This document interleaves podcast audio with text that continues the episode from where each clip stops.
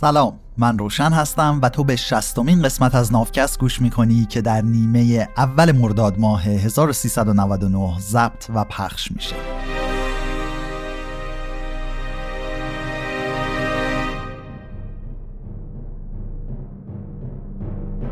چیزی که در حال شنیدنش هستی ترجمه مستقل من از کتاب سیپینز نوشته یووال هراریه امید نافکست این دفعه اینه یه روزی برسه که نه کسی حکم اعدام بگیره و نه کسی مثل نرگس محمدی رو به خاطر دفاع از حقوق بشر به زندان بندازن و سالها از فرزندان و خونوادش جدا بکنن.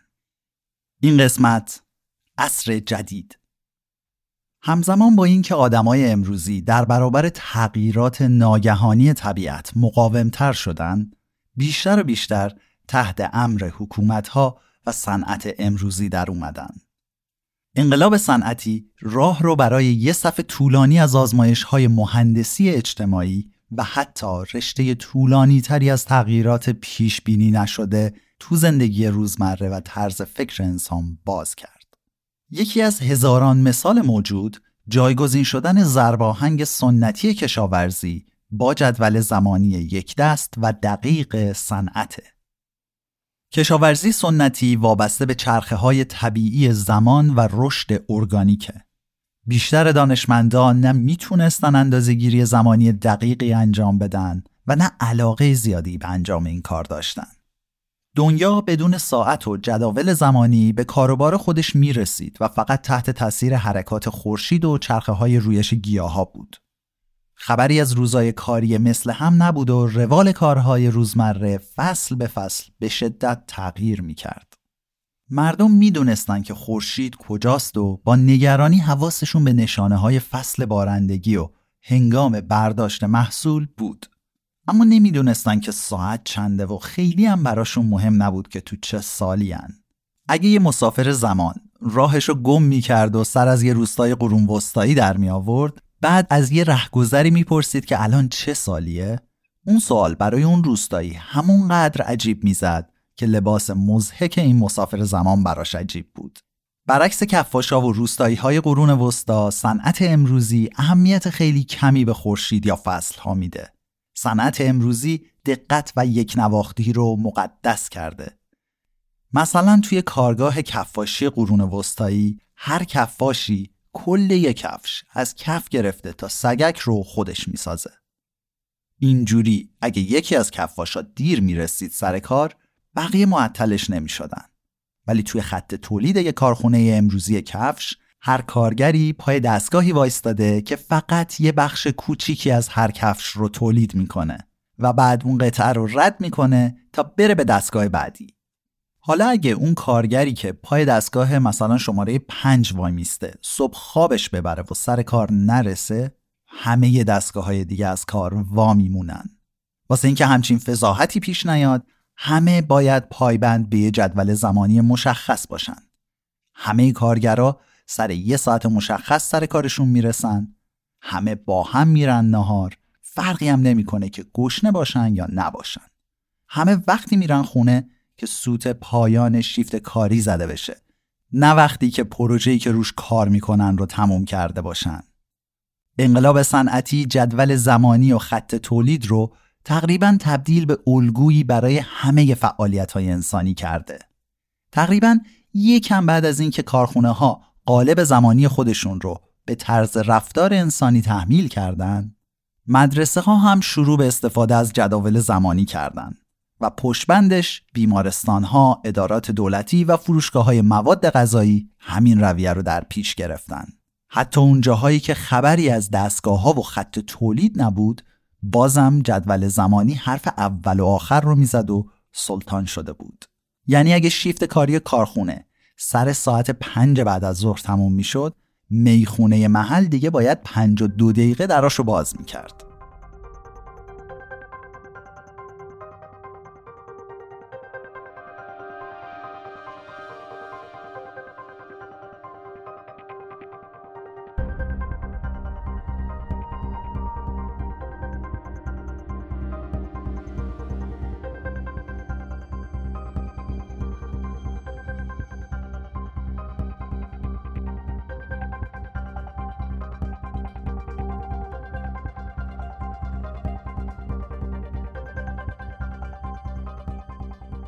یکی از مهمترین حلقه های این زنجیره که باعث فراگیر شدن استفاده از سازوکار جداول زمانی شد حمل و نقل همگانی بود اگه لازم بود که کارگرها از ساعت 8 صبح کارشون رو شروع کنن قطار یا اتوبوسشون دیگه باید تا ساعت 7 و 55 دقیقه صبح دم در کارخونه می رسید.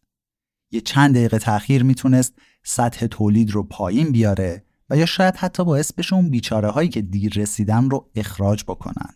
سال 1784 یه سرویس کالسکه با یه برنامه زمانی منتشر شده تو بریتانیا شروع به کار کرد. جدول زمانی این سرویس کالسکه هم فقط ساعت حرکت از مبدع رو نشون می‌داد و خبری از ساعت رسیدن به مقصد تو این جدول نبود. اون زمونا شهرهای بزرگ و کوچیک بریتانیا هر کدوم ساعت محلی خودشونو داشتن که ممکن بود تا نیم ساعت با ساعت لندن اختلاف داشته باشه. مثلا اگه لندن ساعت دوازده بود ممکن بود تو لیورپول ساعت دوازده و 20 دقیقه باشه و تو کنتربری ساعت 11 و 50 دقیقه باشه. و چون از تلفن و رادیو و تلویزیون و قطارهای سری و سیر خبری نبود نه کسی این ماجرا رو می‌دونست و نه برای کسی مهم بود اولین سرویس قطار تجاری در سال 1830 بین لیورپول و منچستر شروع به کار کرد.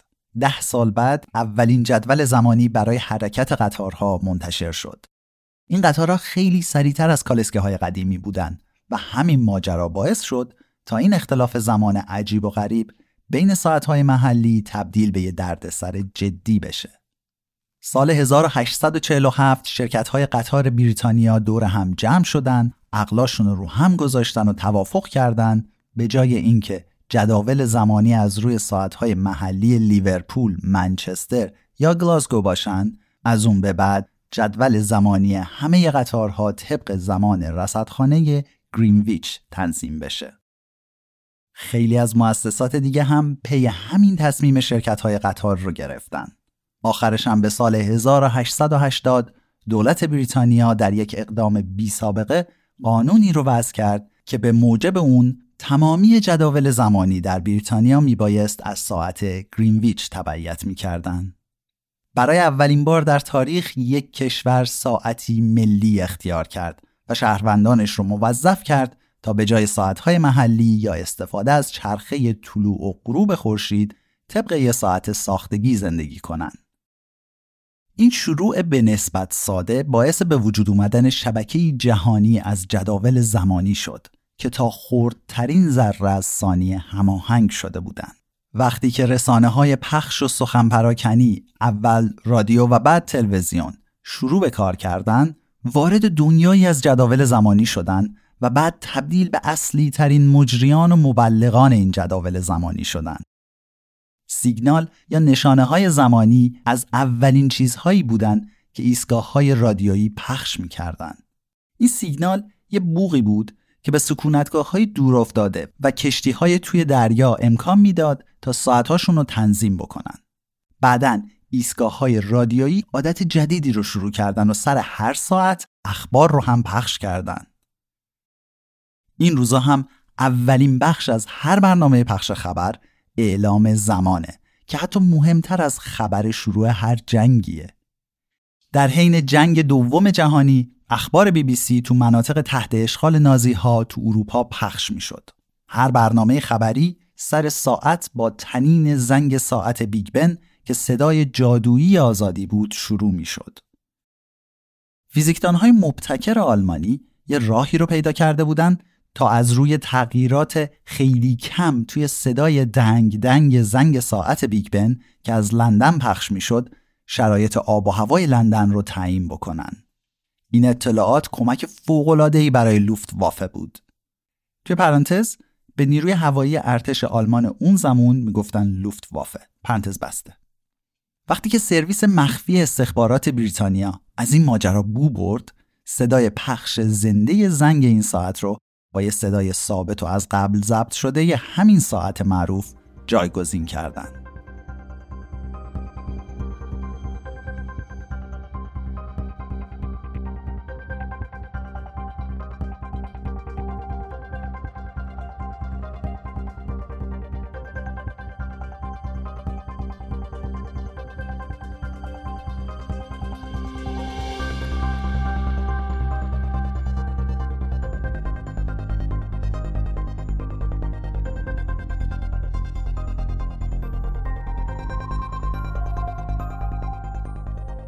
برای اینکه کار این شبکه از جداول زمانی پیش بره سراکله ساعتهای دقیق و قابل حمل اما ارزون همه جا پیدا شد.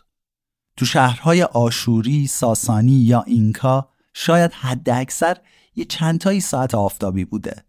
تو شهرهای دوران قرون وسطای اروپا معمولا یه ساعت وجود داشته. یعنی یه ساعت قول پیکر روی یه برج بلند تو میدون شهر نصب می شده. خطهای زمانی این برج های ساعت هم مشهور بوده. ولی چون هیچ ساعت دیگه ای توی شهر نبود که اشتباهشون رو نشون بده خیلی برای کسی فرقی نمی کرد. امروز روز تعداد گاه شمارهایی که توی خانواده متمکن هست بیشتر از کل یک کشور قرون وسطاییه. تو می‌تونی ساعت رو از روی ساعت مچیت بگی یه نگاهی به گوشی اندرویدیت بندازی به ساعت زنگدار بغل تختت نگاه بکنی زل بزنی به ساعت روی دیوار آشپزخونه به دستگاه مایکروویو خیره بشی یه نظر تلویزیون یا DVD player رو ببینی یا از گوشه چشمت ساعت توی taskbar کامپیوتر رو بخونی. یعنی اگه نخوای بدونی که ساعت چنده باید آگاهانه تلاش بکنی. هر آدم عادی روزانه ده ها بار سراغ این ساعت ها میره. چون تقریبا هر کاری که ما انجام میدیم باید سر وقت باشه. یه ساعت شماته ما رو سر ساعت هفت صبح بیدار می‌کنه. ما نون bagel یخزده یا همون نون شیرینی حلقوی یخزده رو به مدت 15 ثانیه تو مایکروویو گرم می‌کنیم. دندونامون رو به مدت 3 دقیقه و تا وقتی که مسواک برقیمون علامت بده مسواک می‌زنیم. برای رسیدن سر کار سوار قطار ساعت 7 و 40 دقیقه میشیم. روی تردمیل باشگاه اونقدر میدویم تا بوق بزنه و به همون بگه که نیم ساعتمون تموم شده. سر ساعت هفت بعد از ظهر جلوی تلویزیون میشینیم تا برنامه مورد علاقمون رو ببینیم. تبلیغاتی که بابت هر ثانیش هزار دلار خرج شده سر زمانهای از قبل تعیین شده برنامهمون رو قطع می‌کنن. و نهایتا هرسمون رو سر مشاوری خالی می‌کنیم که طبق ساعت استاندارد جلسه های مشاوره ویر زدن های ما رو به پنجاه دقیقه محدود کرده. این انقلاب صنعتی منجر به دهها تغییر فاحش در جوامع انسانی شد. کنار اومدن با ساعتهای صنعتی فقط یکی از این تغییرات بود. چند نمونه قابل ارز و برجسته دیگه شامل شهرنشینی، ناپدید شدن رعایا و جماعت دهقانان، ظهور پرولتاریا یا همون طبقه کارگر شاغل در صنعت، توانیابی افراد عادی و عوام، دموکراتیزه کردن یا همون اجرای مردم سالاری، فرهنگ جوانان و فروپاشی نظام پدر سالاری یا همون مرد سالاری بود. اما همه این تحولات در برابر مهمترین انقلاب اجتماعی که تا به حال برای نوع بشر رخ داده به چشم نمیان و اون مهمترین انقلاب اجتماعی فروپاشی نهاد خانواده و جوامع محلی و جایگزینی اونها با حکومت و بازار بوده. تا اونجایی که ما می‌تونیم بگیم از همون اوایل یعنی بیشتر از یک میلیون سال پیش آدما تو اجتماعات کوچیک و خودمونی زندگی می‌کردن که بیشتر اعضای این اجتماعات با هم فامیل بودن. انقلاب شناختی و انقلاب کشاورزی این قضیه رو عوض نکرد. هر دوی این انقلاب ها خونواده ها و اجتماعات رو محکم به هم چسبوندن تا قبائل، شهرها، پادشاهی ها و امپراتوری ها شکل بگیرن. اما خونواده ها و اجتماعات به عنوان اجزای اساسی ساخت همه جوامع انسانی باقی موندن. از اون طرف انقلاب صنعتی تونست در عرض یکم بیشتر از دو صده این اجزای ساختاری رو تا کوچکترین ذره هاش خورد کنه.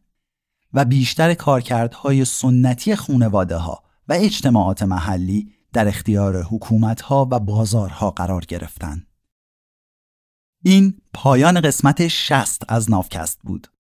از وقتی که برای گوش دادن به نافکست گذاشتی خیلی ازت ممنونم. ممنون که دوستاتون رو هم به شنیدن نافکست و بقیه پادکست های ایرانی تشویق می‌کنید. این برای ما خیلی ارزشمنده. نافکست رو من روشن و همراه کریشنا به گوش شما میرسونیم و تا به زودی